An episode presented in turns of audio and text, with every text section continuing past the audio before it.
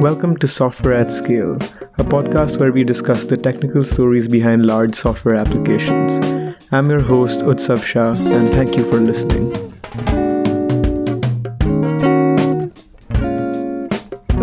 Hey, welcome to another episode of the Software at Scale podcast. Joining me today is Nora Jones, the founder and CEO of Jeli, an incident management platform. Previously, she's held uh, senior technical leadership roles at Netflix and Slack and was a big part of the chaos engineering movement. Welcome to the show. Thank you so much for having me. Excited to be here. Of course. Chaos engineering is such an interesting term. Could you help listeners understand like what is chaos engineering? Does it mean just breaking everything at your company? What does that term mean? Yeah, it's funny. I don't directly work in chaos engineering anymore, but it's always like I think chaos engineering and incident management are all interrelated, but the way I would define chaos engineering is creating turbulent conditions in production that would already exist in production and doing this allows you the ability to experiment on it, control it a little bit, and see how it might be reacted to. So, something Charity Majors always says is, you know, we're always testing in production. And so we might as well embrace it a little bit. And so I really think chaos engineering is about embracing the turbulent conditions that can only occur in production.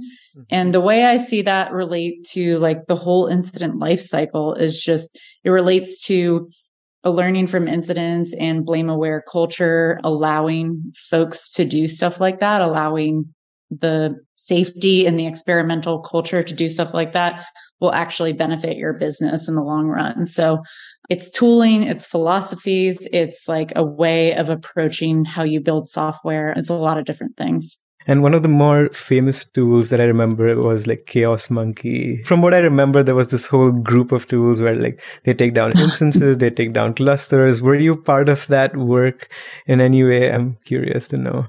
Yeah. So that set of tooling was created in like 2011, I believe. I joined Netflix in 2017. So it was several years after they had created that tooling, but the creation of that tooling had spawned chaos engineering team. Like it was so valuable to think that, oh, this infrastructure we rely on could fail.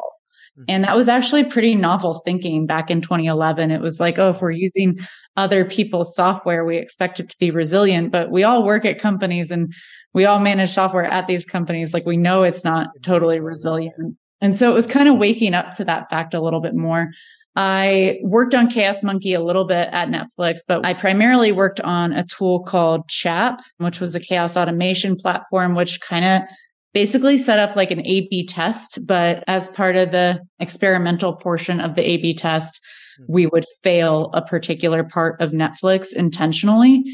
and make sure that the reactions were the same as the control portion or that it didn't deviate from the customer experience too much. So it actually allowed software engineers, I think, a way to understand their end users a little bit more, which, as you can imagine, at a company like Netflix, it's really hard for software engineers to gain access and do user research, like formal user research with end users. And so it was a nice way of understanding how different failure modes of the service actually impacted the bottom line and the customer experience and driving software engineers closer to that. Mm-hmm. And it sounds like a really novel tool because it's not that many companies that are investing so much in understanding how their own software breaks. It almost feels like software is so buggy these days. Like especially when you go to book a flight or something, things things are always down or there's some system that's off. What got you interested in software reliability? I'm wondering if there's like an origin story of some sorts. Like why focus on software reliability? It's a great question. I think, you know, my whole life I've actually always inherently been interested in risk and how it like drives human behavior. And i think it's really fascinating on an organizational level how risk relates to human behavior. I mean in my personal life i like to do a lot of extreme sports. I like to rock climb and and go skiing. But i also like like I look at the accidents that are involved in those types of sports as well, hmm. because learning how other people make mistakes actually helps me be better at those sports. And so I think I kind of naturally gravitated towards it. in the software world. I started my career in hardware. I have a degree in computer engineering and I did some work with the Navy for a little bit. And then I went to a home automation and home security company. And so, as you can imagine, in those types of organizations, the stakes are really high if the software fails. You know, in a home security company, if the software fails, like someone's house could get broken into, right? So the stakes are quite high. And so I was hired to make sure that those things didn't happen. But I was also, you know, things happen, like incidents still occur. You can't be completely perfect there. And one of the most important things afterwards is to ensure people feel comfortable sharing why what they did made sense to them at the time. When I was in that security job, I mean, I was, I was pretty young. I think I was like 23 years old and we didn't have a lot of folks that did what I did. And I was in on a Saturday one day testing a release to make sure it got out on time. And I missed a test and it got released to customers and the test failed. And I remember being interviewed by like people in the C suite at that company. And I was so young and I was so nervous that I had really messed up, but they actually made me feel really comfortable about the process. And the way they asked me questions was to just learn how they could improve as an organization in the future. You know, it's not some like 23 year old that was working on a Saturday to blame. It's like, how did the organization enable that in ways that made sense? And so I think it was just a culmination of things that led me to this way of thinking and this way of doing. And I've just over time seen that companies that embrace this sort of learning from incidents and incident management aware culture actually have quite a big competitive advantage over their competitors. Mm-hmm. I hear a little bit about the motivation behind starting Jeli. Tell us a little more about what Jeli does. Sure. Yeah, great question. So, Jeli is an end to end incident management platform. We cover everything from when your incident starts to helping you get the right folks in a room to helping you keep the right folks updated to integrating with all the tools that you use and love to helping you find patterns and understand from it afterwards. What really makes us stand out is that we really focus on the human pieces behind this. So, mm-hmm. in a lot of incidents in the software industry, if you'll look up any public postmortem or any public incident review, most of the time they don't mention what was hard for the people. They mentioned what failed about the technology. But the thing about our organizations is our system does not just consist of technology. It consists of technology and people. It consists of people that have to work alone, that have to work with each other, that have to work with other pieces of technology. And none of that usually gets covered or even analyzed by a lot of companies. And it's mainly because, you know, as software engineers, we're not really trained to do that. We're trained to look at how technology failed. We're not really trained to look at how our processes failed and how our documentation failed and how we can learn from it and why things made sense to us at the time. So Jeli's primary focus, like while we do focus on the technology, we also focus on how the people intersect with the technology. So a lot of costs behind incidents are quite high because of coordination and cognition. And we aim to help lower those costs to make it really easy for folks. So we're not going to get rid of all your incidents for you, but we are going to help you make them a normal part of your work. Mm-hmm. Yeah, I think of a spectrum of companies on the software reliability maturity curve almost, where maybe companies on one side of the spectrum don't track incidents or don't acknowledge incidents have a fairly blameful culture. And the other side which is slightly more utopian where like there's very few incidents and incidents that do happen. Everyone learns from them and systems improve and processes improve where have you seen most companies lie? Like of course there's going to be like a bell curve probably but like what do you think or what have you seen from customers or the market? How are tech companies doing today? How have things changed from maybe five years ago? In terms of what specifically? Like how we look at incidents? Or how companies think about reliability? Yeah i mean how companies think about reliability? Wow that's i mean it's a really great question. I mean i'm sure the company you're in now has had incidents, right? Like I think all of us as customers of, you know, so I work, you know, I manage a vendor, you work at a vendor, right? But yet I bet your expectations of the vendors you use reliability has probably gone up in the last 5 years.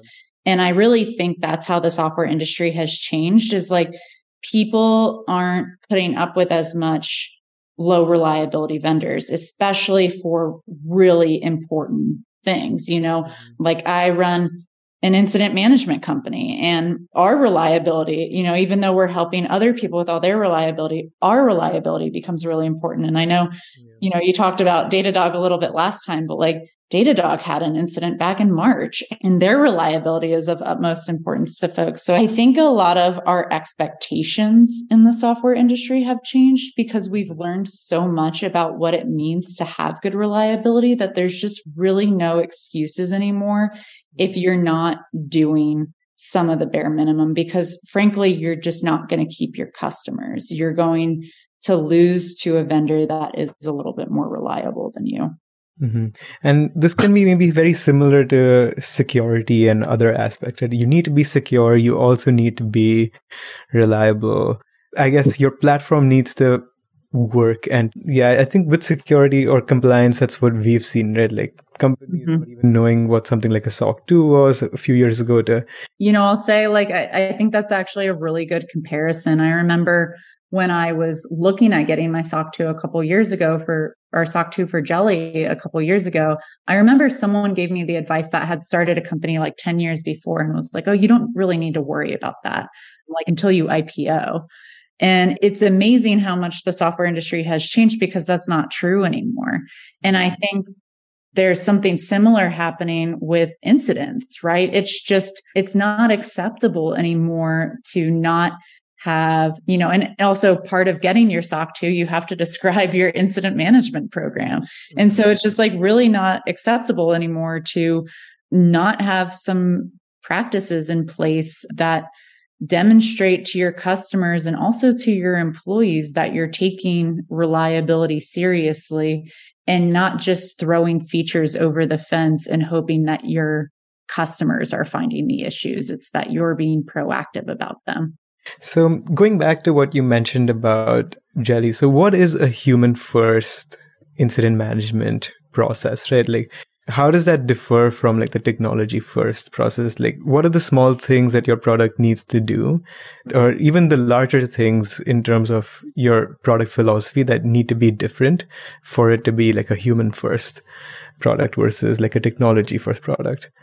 Yeah. And I want to clarify a little bit. I wouldn't say that like human is more important than technology or technology is more important than human. It's like we really focus on how the human works with the technology, which is not what a lot of platforms do in the software industry in general. It's not treating the human as a part of the system. It's like assuming that the technology can take care of everything for you. And what we really do with the design of our software, like from the get go, is make it easy for the human that's going to be interacting with it every day. So our users are not necessarily having incidents like all the time, right? They have other things that are going on. And so part of what our software does is actually reminds them how to be in an incident and makes it easy for them to kind of remember the things that are important for them to be doing.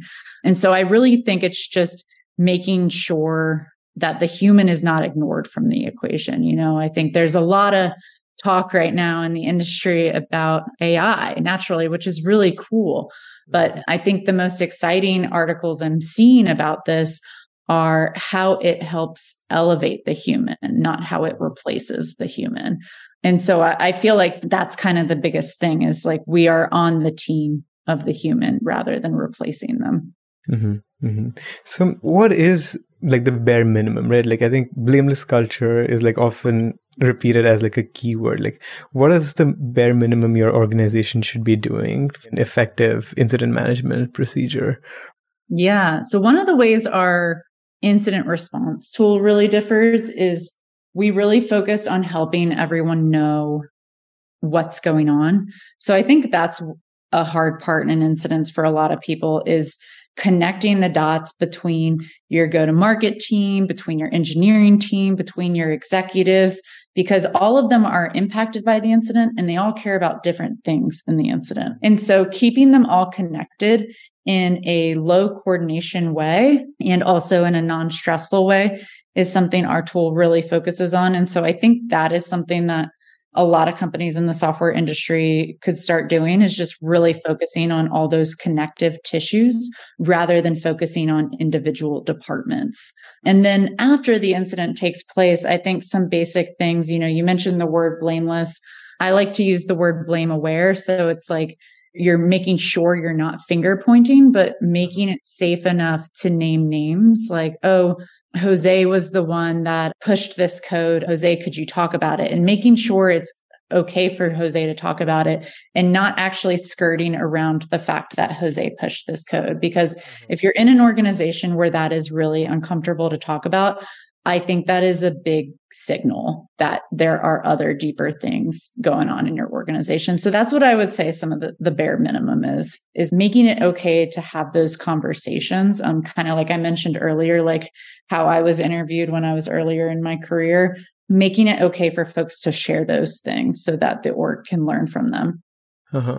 And making the or or like changing the culture of the org like that, especially if it's something else, is not trivial, is my guess. It's like, let's say I'm an engineer or like I'm in engineering leadership in an organization and I want to introduce or I want to change our incident management culture to be slightly more blame aware or blameless. Mm. What steps can I take? Yeah, I think some of the ways that folks will run into trouble with this is that when they're doing an incident review or when they're talking about an incident, instead of looking at just the raw facts, they're like pontificating about it and people are sharing their opinions on the experience rather than just looking diplomatically at what happened. And when I say diplomatically, like it is impossible to be completely diplomatic, especially if you participated in it. But at the very least, you can start by actually pulling up the conversation. So if the conversation happened in Slack or it happened in a, a Zoom recording, just showing exactly how people interacted, what they said, what they did actually takes people off of the defensive a little bit and has them feel more comfortable sharing with each other how they participated because it's no one calling them out on what they said. It's just showing what they said. And so I think that's one of the most important parts is like when you're asking questions or facilitating a conversation around an incident, making sure, and this is after the incident has taken place, making sure you're not sharing your opinions on what happened, but trying to take a very objective approach and letting others share what was going on for them and why whatever they did made sense to them at the time. So there really has to be just like no judgment from the facilitator. Yeah.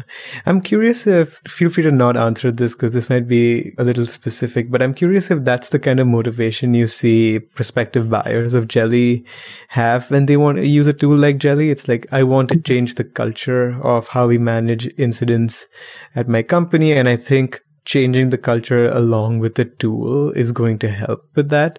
Or that's how maybe I would think about it, but I don't know how true that is generally. So well, I mean, I know we're not like getting into the product specifically here, but we try to make it really easy for you as a pro, like we meet you where you are today. So if you're using templates today, you can use templates in Jeli. If you're you you know, if you're a little bit of a blameful company, that's okay. You can still use us. Like we meet wherever the person is at where they at today and we just help them get like a little bit better. I think of it like a video game. You're just going like half a level up or like one mm-hmm. level up. We sometimes get folks that want to change their culture, but I would say that is rarer than most of the mm-hmm. folks that come through our door. They're just interested in all the stuff we can do. And like a lot of the stuff we bubble up for folks are patterns around like who is responding to incidents, what time, what on call schedules. And so a lot of like what our platform can do can actually help you improve your on call schedules, improve your road mapping, improve your service ownership. And so I think people really get interested in using our platform to help have conversations and make better decisions after incidents. But I wouldn't say like a huge number are approaching it like wanting to do a giant cultural change. Yeah. We have seen some of that with our customers, and it is really cool to watch. Mm-hmm, mm-hmm.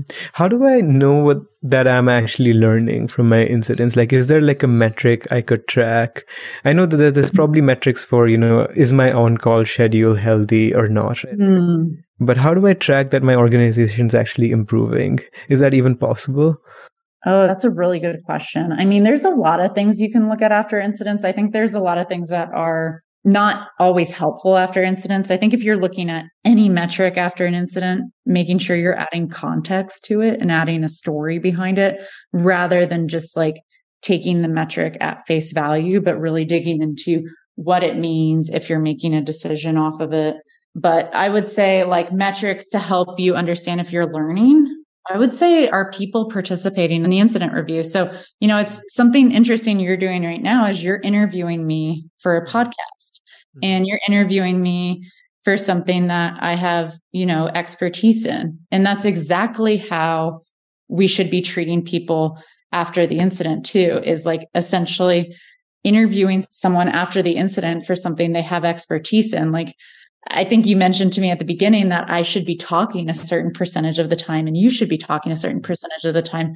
That's actually what I advise people after incidents too. And so there's little things you can look for like that, like how many people were talking? Was it the same person talking the whole time? Did we get diversity of uh, perspectives in the room? Did we have people from all over the organization? Did people say they learned something? Like how many people viewed this document? And then in terms of like, so that's in terms of learning, but in terms of actually improving your incidents, I would actually look at your incidents over time and just see, uh, oh, how are our incidents doing? Do we like if we need Ariel in every incident that involves Consul, even if she's not on call, mm-hmm. over time, do we stop needing Ariel as much? Because that means that more people are learning about Consul and we don't need to rely on Ariel as like a single point of failure for that service. And so those are things that show that just we're improving as a whole over time because I think a lot of people look at the cost of incidents in terms of like how long it was and when the customer got to a good experience, which is so important. Don't get me wrong. But there's so much more that goes into it, right? Like, what if 300 people from your org participated? What if it interrupted everyone's roadmap? That day? What if we had all these people that were pulled in when it was the middle of the night for them? Like those mm-hmm. things are paper cuts that just add up over time and end up leading to bloat in organizations where you're over hiring and overspending in areas that you don't need to be. And so, yeah, it's like, I mean, I say all that ultimately it's reflection. It's like looking at various things that you want to improve and seeing how you're improving over time and really looking at the coordinative pieces of that. Uh-huh. Yeah, I think that response makes a lot of sense to me, especially again if I contrast it with something that I'm a little more familiar with, like developer experience. There's no one incredible metric that's going to tell you what the development mm-hmm. is at your organization, but exactly paper cuts, seeing how things add up, seeing is like everyone working 24 seven to make sure they ship stuff on time, uh, mm-hmm. how blocked people are. It's actually really similar where you have mm-hmm. a bunch of signals that are not extremely exact metrics, but they're kind of the same across different organizations. There will be specific things for each organization based on its context. And you have to add all of that up and make a judgment call. So that makes a lot of sense to me. Let's say that I'm on this journey of improving incident management and my company is slightly larger now. And I, I feel like I've done a reasonable job as a senior engineering leader in my group. How do I make sure like the rest of my organization comes along you know especially if i cannot be in every single meeting and i cannot make sure that you know there's enough people speaking in every meeting. As an example how do i codify some of this stuff? And is that somewhere where something like Jeli helps where it can help you codify a set of principles or a set of this is how i need to do x y uh, how, how is how i need to manage incidents in my organization as an example? Yeah i'm really glad you asked that question. I also wanted to touch on the developer experience thing you brought up because developer experience should be brought into incident metrics. Like it should, like the responder experience and how it's impacting people, those worlds should 100% overlap. And then the second question or the question you asked around like how do i do this in my organization when i have a lot of other stuff to do and i can't be in every room right? Like that's almost a full-time job. And i've been that person in a couple of organizations and you're right it's tiresome and it's a lot of work. And what i ended up doing in those organizations was i ended up building allies people that, that were really interested in doing this on their team. So i would have allies like on the front end team. I'd have allies like on the search team. But again, like, you know, quality wanes if you don't have someone managing that experience. And what I really wanted was a tool like Jeli. And so that was why I left, like, part of the reason why I left Slack is like, I wanted a tool like that. It was a lot of work to maintain the quality of that without something that was helping folks be consistent. So that's a lot of what it's meant for is to make it easy for folks to develop a learning culture without taking a lot of time. Mm-hmm. And then going into the technical aspect of it like you had an example where you know there's very few engineers who might understand how technology works and you want to and like part of understanding whether your organization is learning to see if it's the same set of engineers who get pulled into a certain kind of incident and if that's improving over time. The flip side of this is making sure your organization learns efficiently right? But how would let's say i'm a reliability leader or an engineering leader in my organization and i want to make sure that this one engineer can impart their knowledge to the rest of the organization? Like what is the most effective way in your mind to do something like this? Is it something like tech talks? Mm. oh my gosh yeah this happens all the time and the mistake i see a lot of orgs make is that they put that pressure on that person. They're like, you know, in order to be an even more senior engineer, you have to teach people. But like when you're telling that person to teach people while they're also expected to manage the load of all the work that no one else understands, they will 100% burn out. It won't be tomorrow. It won't be in a week. It will be in a few months and their quality is going to wane and they're going to eventually leave the organization. But the ways that you can get around this is actually learning like kind of what we were talking about when I was talking about what you were doing with podcasting with me, right? You're you're interviewing me. Mm-hmm. We need to interview experts internally, right? We need to ask them what they're looking at when they're solving something. So, you know, if they come into an incident channel and they're like, got it and they send this graph in the channel and they're like, okay, you know, I'm doing this with these hosts and everyone's like, yay. And they're applauding them. Right. But are we ever actually asking them how they knew to do that and like what led them there? And the answer is no. And they're usually really bad at actually explaining that too. And so I think the work needs to go on to others in the organization to learn cognitive style interviewing and there's, we have a free resource on our website. It's called the Jeli Howie Guide. If you just go to jeli.io slash Howie, you can see how you can do some cognitive style interviewing. So it's asking someone things about what they have expertise in and like how they knew to do it. Someone drops a link to a graph if I was interviewing them cognitively afterwards, I would say, Hey, you know, you dropped this link to a graph. Before I get to that, like, could you tell me a little bit about how you found out about this incident?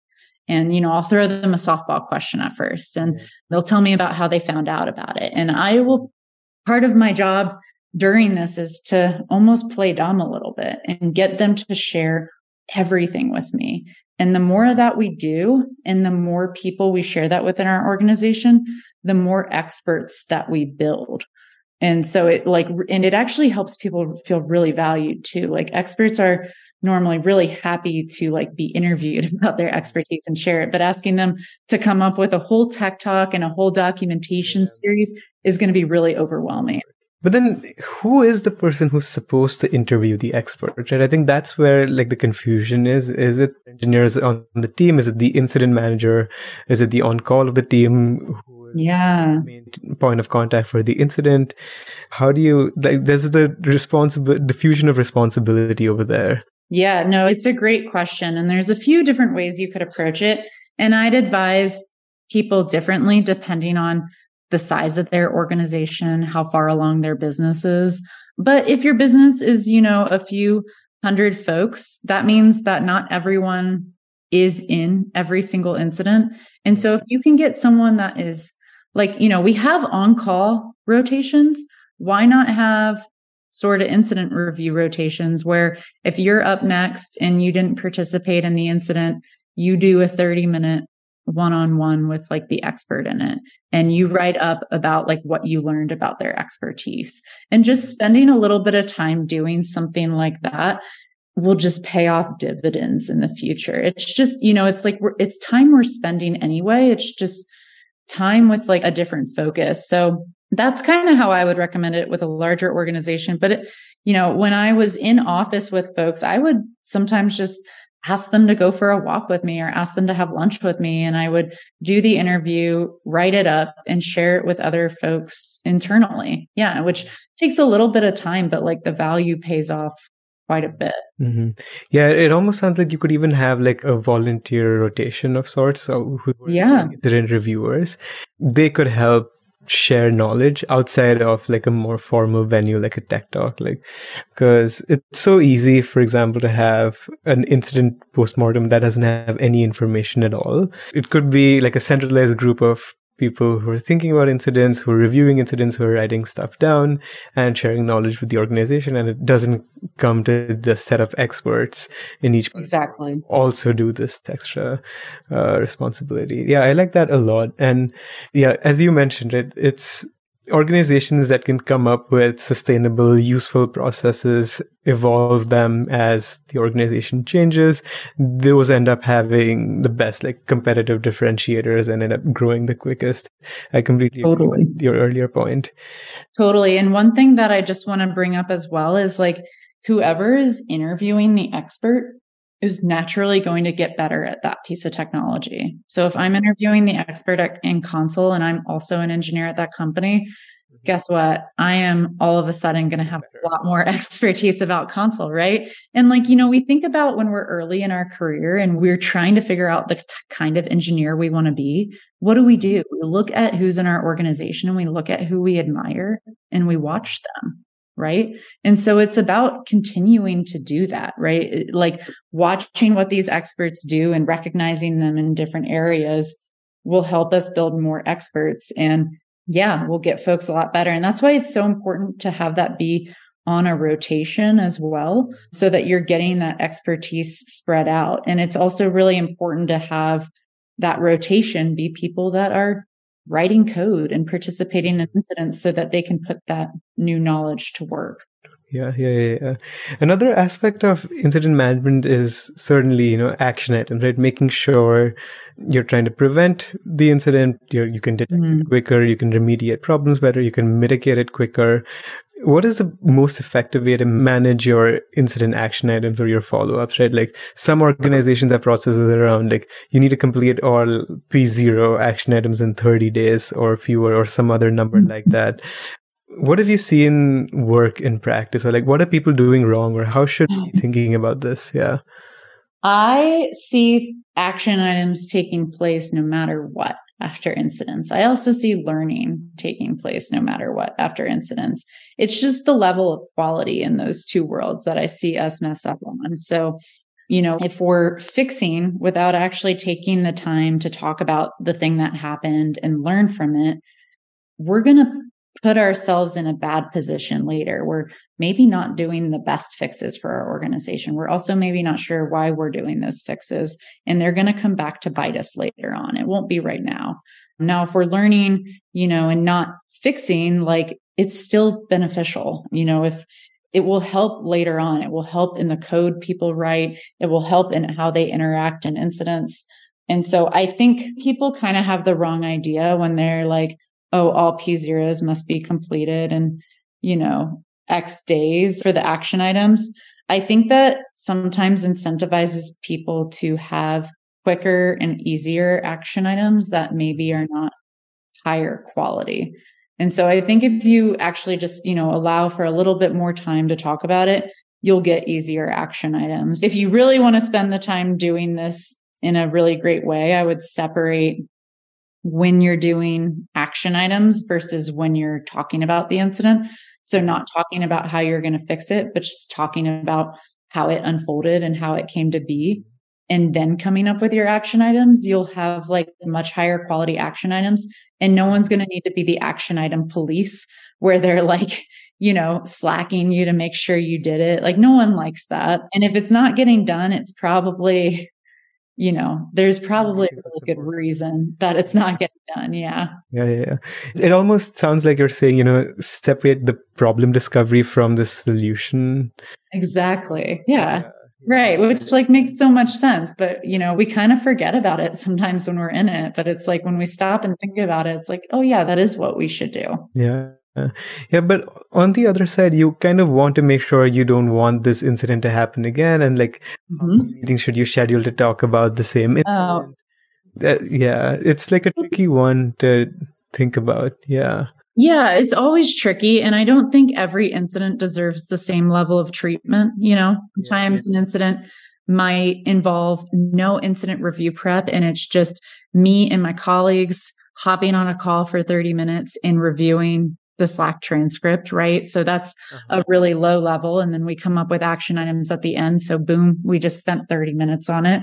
Sometimes yeah. it's a higher level where I'm interviewing a couple people that had expertise and I'd maybe take that approach if it was an incident that like almost entirely relied on one person. That's probably worth digging into and just spending a little bit more time on. But I don't think it needs to be an all or nothing thing. You know, I don't think you need to spend like several weeks yeah. on a thing to get value out of it. There's little things that you can do in order to set your organization up for success. You could even send people a little survey after the incident. Like if you really want to get low level about it and just be like, how did you feel about this incident? Do you think our coordination went well? Do you think our communication went well? And just have people spend like five minutes on it. And so those are little things that you can do to still develop a learning culture that match like the level of effort that you might have time for. Uh-huh. And formally, you can break down incidents by severity level, and then a different set of people or a different set of policies might apply to each incident level. And that's how you can kind of operationalize this. Totally. Maybe a slightly more controversial question. In what you said, I heard, you know, review the Slack transcript. Like, does every incident need a postmortem doc? It sounds like your opinion is maybe not. Like, maybe some of them you just learn from on your own with your colleagues without spending the time to write everything down in the structured format. I'm just want to clarify: is that the case? Is that how do you think about like you know policies for mm. every incident should have X Y Z, like at least one action item, at least one mm. a policy towards we need to learn from every incident. Yeah, what the incident was. Yeah. I like that question. I do think there does need to be some guardrails. Otherwise, yeah. people will just not really know how to do it right. And I think people need boundaries when they're learning things, right? And so I think at a bare minimum, I would recommend reviewing how the conversation unfolded and not cherry picking things from the conversation, but actually sitting down and reviewing the Slack conversation. And if the Slack conversation was a really long Slack conversation, it's probably worth just taking a little bit more time to do that incident review. And I like, you'll thank me later when your organization is like taking the time to learn how they worked together and how they evaluated things afterwards.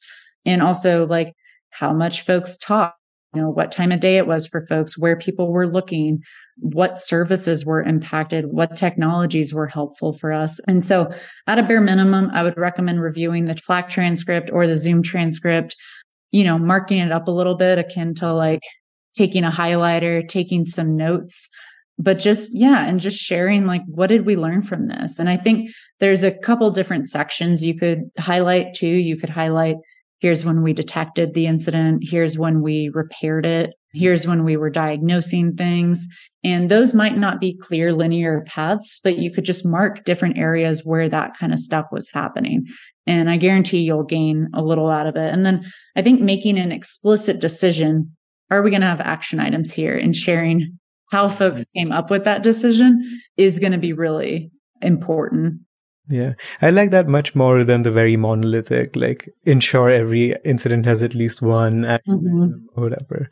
I like the approach of you want to learn from every incident rather than you need to have some deliverable because then it just feels like incidents are even more work. Yeah. Declare an incident for something that seems frivolous or whatever. Yeah, John Allspaw always says, you know, are your postmortems meant to be filed or are they meant to be read? And I mm-hmm. feel like a lot of organizations over time, because of the guidelines that are put in place, end up creating this like write only culture for their incident reviews, which is useful to no one. It's just like meant to help defend the person that's writing it. And so organizations aren't setting their folks up for success if that's like what they're requiring. Yeah. What are your favorite resources on learning how to manage incidents well? Right? Like, where can someone read up more on like processes, tooling, thought process? Yeah. Oh, yeah. I love that. So, a few years ago, like back in late 2018, I started a community called Learning from Incidents in Software, and it gathered people from all over the software industry to learn and share about how they learn from incidents and how they enact these practices in their companies. So there's a website that exists with some blog posts around that, but we also held our first conference within that community a couple months ago. And so all those videos are up on YouTube. If you go under the Jeli channel on YouTube, you'll see all the learning from incidents videos, which were sponsored by Great Circle and Brent Chapman. But yeah, they have a lot of, there's folks from Salesforce, from Indeed, from Quizlet, from startups, from IBM, all sharing how they've developed this kind of culture internally. And it's really helpful to see because it's not just like the theory behind it, it's how they're actually doing it. Mm-hmm. Yeah, I think videos are just one of the best ways to learn, like highest bandwidth way of totally yeah, so I, I, will link that in the show notes. And what gets you excited about, you know, the future of the software industry and your role in it over the next few years, at least? Yeah, I mean, I think of this as also just making the software industry a better place to work. There's a reason why tenure is so low in the software industry, right? We get burned out. We move to another place two years later. But like, you know, if we're job hopping every two years, we're not actually taking the time to develop expertise in the particular company system we're in, which will benefit us as engineers. It will benefit our organizations and it's ultimately going to benefit end users and society if folks are actually like taking some time to put care into their software, into their work. So I'm really excited about the level of attention incidents are getting in the industry right now because I just think it's going to be really important to all of our end products. So I'm excited as a consumer and a creator. Yeah, I'm excited too. I hope the airline apps become less. I'm guessing you were impacted by the Southwest outage. I've been impacted enough, and it's just one of my pet peeves. When I read a tweet somewhere that said, you know, don't use an airline's website, but use an app, less likely that the app will be buggy because there's a slower release cadence. That made me really sad because, yeah, you know, that's not why an app should be quicker or like more reliable. But so I like to pick on that industry in particular, but maybe I'm being too harsh.